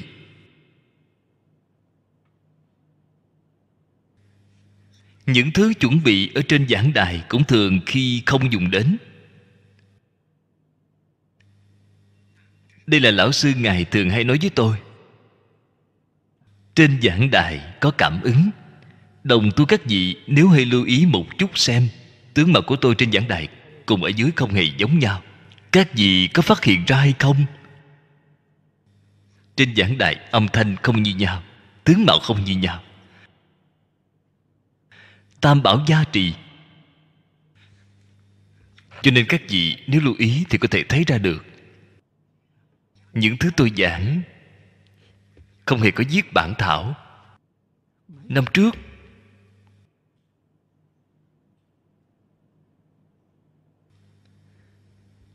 dường như không phải là năm trước. Tôi ở Lusanchi liên tục giảng 8 ngày. Một ngày hai giờ đồng hồ. Không có bản thảo, cũng không có bổn kinh. Lên đài thì giảng.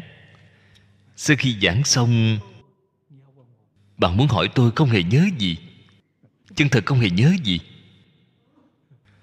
Họ có băng ghi âm. Họ lưu giữ ở băng ghi âm, còn đem băng ghi âm viết ra. Tôi không biết tôi đã nói cái gì. Cho nên các vị chân thật phát tâm lên đại giảng, cái cảm ứng này là rất bình thường. Rất dễ dàng đạt được. Chân tâm liền có cảm ứng vọng tâm thì không có cảm ứng.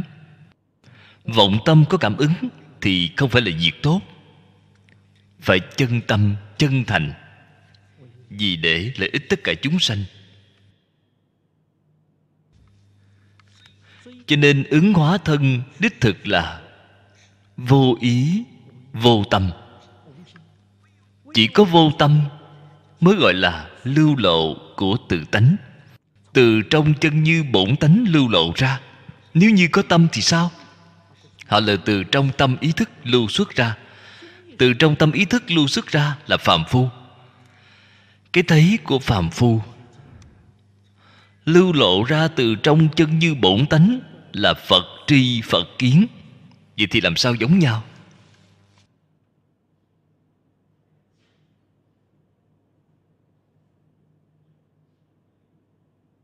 Ở trong đoạn kinh văn này, chúng ta nhất định phải đem cái đạo lý, chân tướng sự thật này làm cho rõ ràng. Bạn mới biết được làm thế nào ở ngay trong cuộc sống thường ngày. Lìa tướng ngôn thuyết, thọ trì kim cang bát nhã.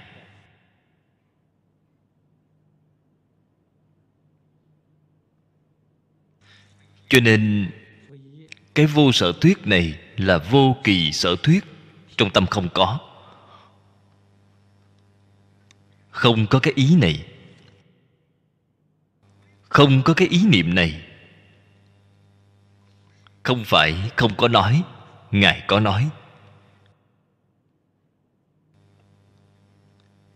Kinh giáo của thế tôn là từ trong chân như bổn tánh lưu xuất ra.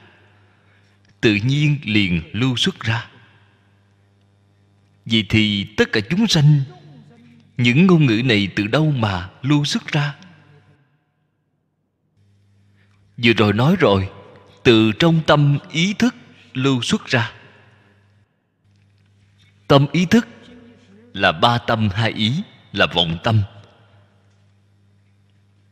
Bản thể của vọng tâm là chân tâm. Giờ đây có thể biết những ngôn ngữ, ngôn luận của tất cả chúng sanh trong chân tâm của họ cũng là không có. Không hề khác gì với phật. Phật là trực tiếp lưu xuất hoặc là thông qua tâm ý thức lưu xuất ra. Vậy hà tất cho là thật chứ? Lại hà tất mà tính toán chứ? Hiểu được cái đạo lý này rồi. Chúng ta ở chung với tất cả đại chúng. Nghe ngôn luận của tất cả chúng sanh, tâm của chúng ta thanh lương tự tại. Không những bị họ xoay chuyển, lời nói là cảnh giới, không bị cảnh giới xoay chuyển, trái lại có thể chuyển cảnh giới. Trên kinh lăng nghiêm nói được rất hay nếu có thể chuyển cảnh thì đồng giới như lai. Làm thế nào chuyển cảnh vậy? Thọ trì kim cang bát nhã ba la mật. Lìa tướng lời nói thì chuyển cảnh rồi. Bạn không biết chuyển cảnh. Người ta nói đông nói tây thì bạn liền bị họ kéo đi rồi. Vậy mới gọi là thật đáng thương.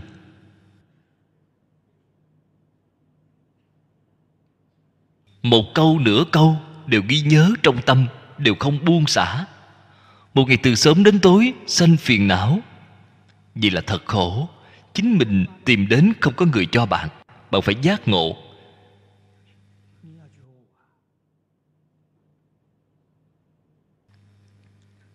Nếu như có thể, thấy đều không để vào trong tâm, không chút nào để ý cảnh giới liền chuyển đổi, thành tựu trí huệ những thứ họ giảng đó đó là chân tướng, sự thật. Hoàn toàn thấu hiểu rồi. Bạn liền sanh trí huệ, không sanh phiền não. Phàm phu ở nơi cảnh giới sanh phiền não.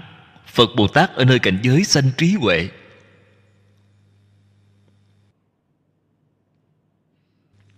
Vô sở hành, vô sở đắc.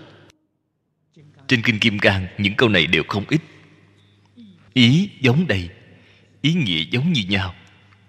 Giống như đây đã nói ý nghĩa của vô sở thuyết. Đây đều là từ trong chân tâm bổn tánh nói ra.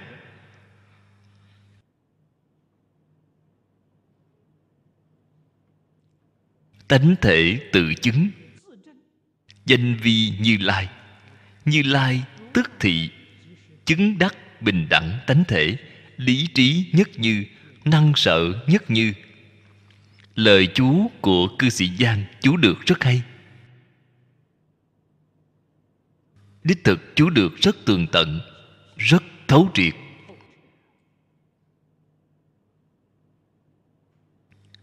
Tuy nhiên, ông là người cận đại.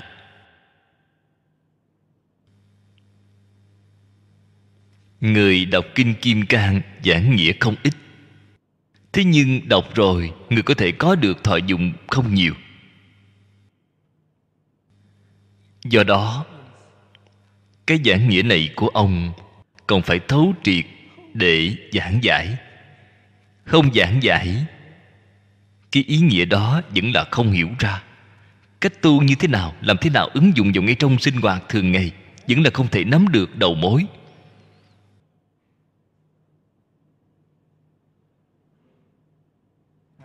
Đây chính là không thể, không tường tận giải thích đạo lý.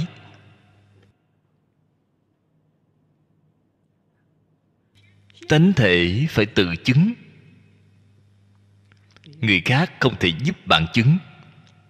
Sự việc này, bất cứ người nào đều không thể giúp. Chư phật như lai, đệ từ đại bi cũng không thể giúp được. Nhất định phải chính mình đi chứng.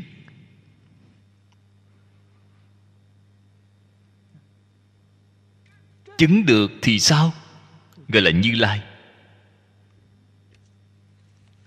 Như lai, cái danh từ này hay. Trên kinh kim cang có giải thích, như lai giả chư pháp như ý.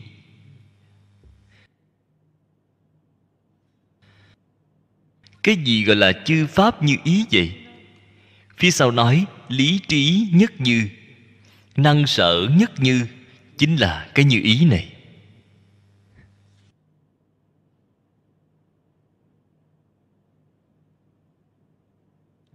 Cái ý này rất sâu, rất rộng.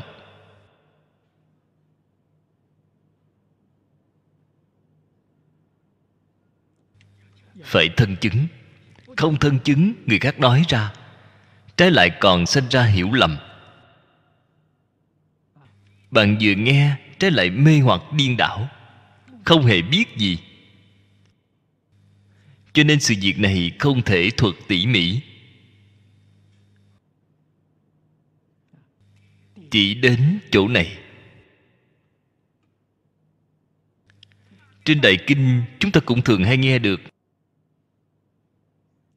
sanh phật nhất như. Chúng sanh cùng phật.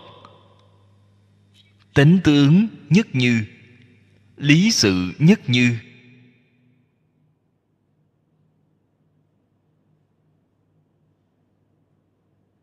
Triển khai ra. Không có một pháp nào không như.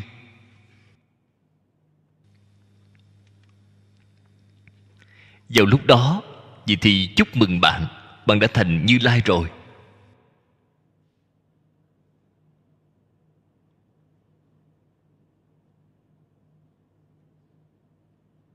Chỗ này nói nhất như, chính là tông môn đã nói dạng pháp quy nhất. Nhất thì như, nhị thì không như. Nhị thì vấn đề nghiêm trọng rồi. Nhất thì như, nhất bình đẳng tánh thể hiện tiền. Cũng chính là nói, chuyển mặt na thành bình đẳng tánh trí. Vậy thì được rồi, cái gì phải nên biết? Mặt na chuyển rồi, ý thức thứ sáu nhất định chuyển. Ý thức thứ sáu chuyển rồi, mặt na chưa chắc chuyển. Giống như chúng ta lên lầu vậy chúng ta lên đến tầng lầu thứ ba. Vì tầng lầu thứ hai nhất định đã đi qua. Lên đến tầng lầu thứ hai rồi, chưa chắc đã đến tầng thứ ba. Tiền ngũ thức là tầng thứ nhất, ý thức thứ sáu là tầng thứ hai, thức thứ bảy là tầng thứ ba.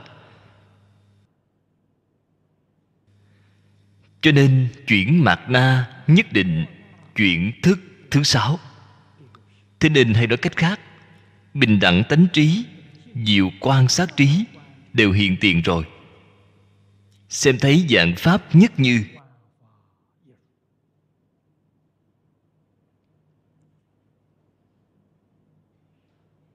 chứng được cũng chính là thấy được ý nghĩa. Thấy được rồi thì đương nhiên chứng được rồi. Biết được pháp pháp bình đẳng. Không có cao thấp không có khác biệt.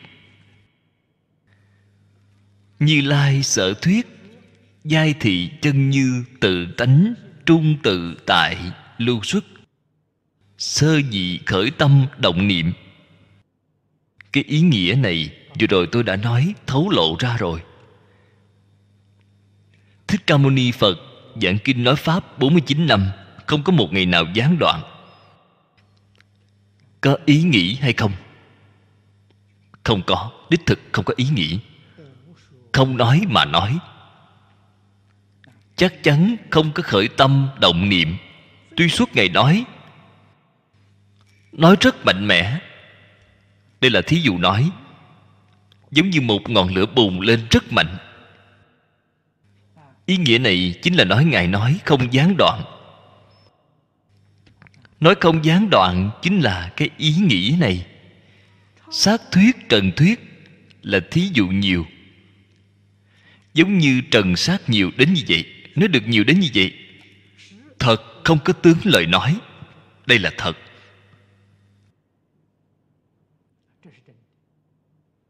Không chỉ không có tướng lời nói, ngày căn bản không có khởi tâm động niệm. Như lai hằng thường trụ ngay trong đại tịch diệt định. Làm gì có nói chứ?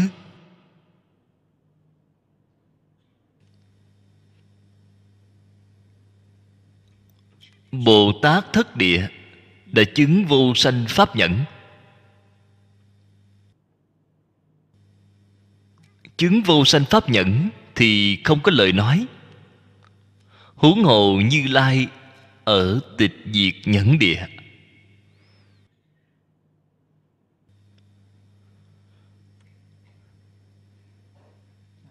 Thượng vô thuyết tướng, an hữu sở thuyết, chi pháp tướng gia. Cố viết như lai vô sở thuyết. Cho nên câu nói này là chân thật. Nói như lai vô sở thuyết, như lai là tâm thanh tịnh, như lai là chân như bổn tánh cái ý nghĩa này là nói với chúng ta. Chúng ta là chúng sanh phàm phu. Ở sáu cõi, nghiệp chướng sâu nặng. Nếu từ chân tâm bổn tánh mà xem, giống như như lai đều là vô sở thuyết.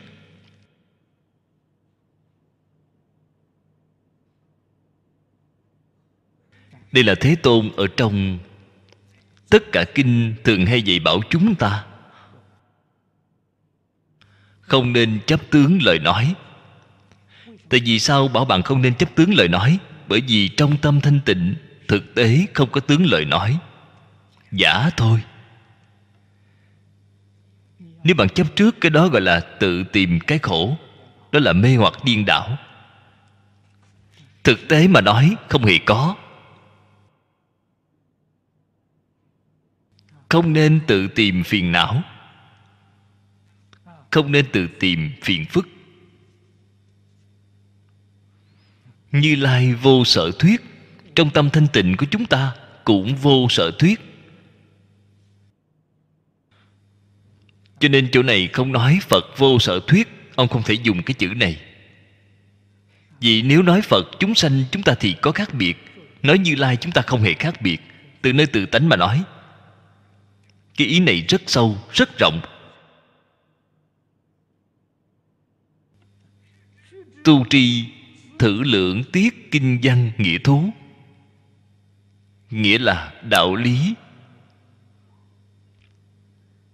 Thú là quy thú.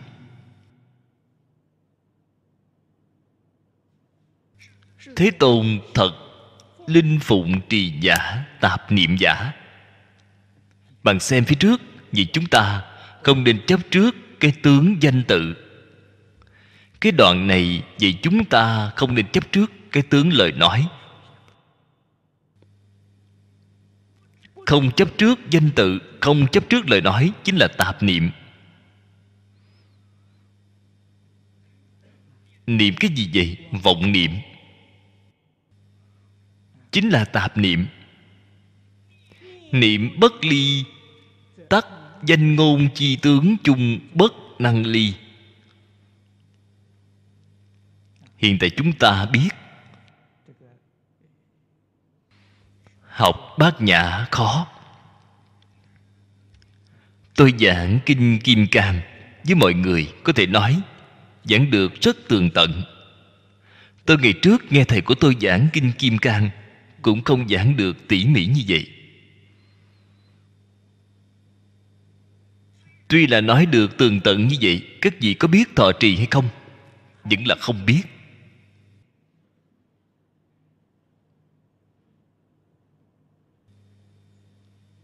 Đạo lý ở chỗ nào?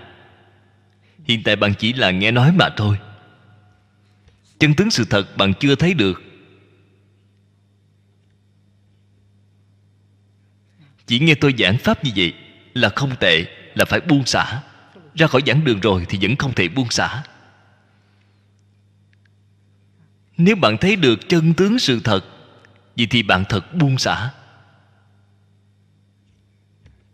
Vừa buông xả.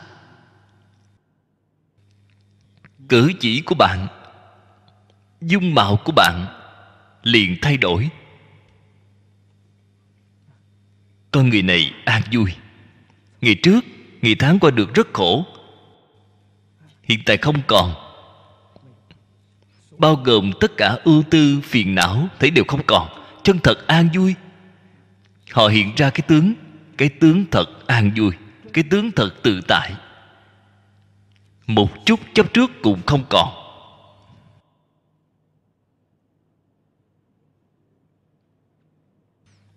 Cho nên, hai đoạn kinh văn này, đại chỉ ý của nó là, vậy chúng ta lìa niệm. Lìa vọng niệm, lìa vọng tưởng.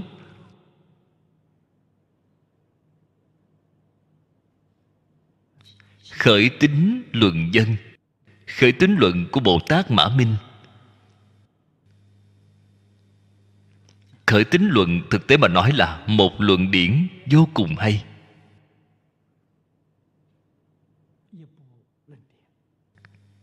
Xử lý trong đó đã nói, giảng yếu tường minh. Thông tất cả kinh đại thừa. Cho nên đại đức xưa chú kinh thường hay dẫn dụng khởi tính luận. Trong đây dẫn dụng một đoạn lời nói của khởi tính luận, nhược lìa tâm niệm tắc vô nhất thiết cảnh giới chi tướng.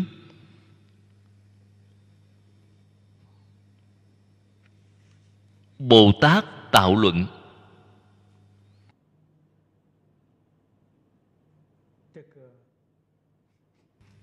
dường như gần đây cũng có đồng tu hỏi tôi.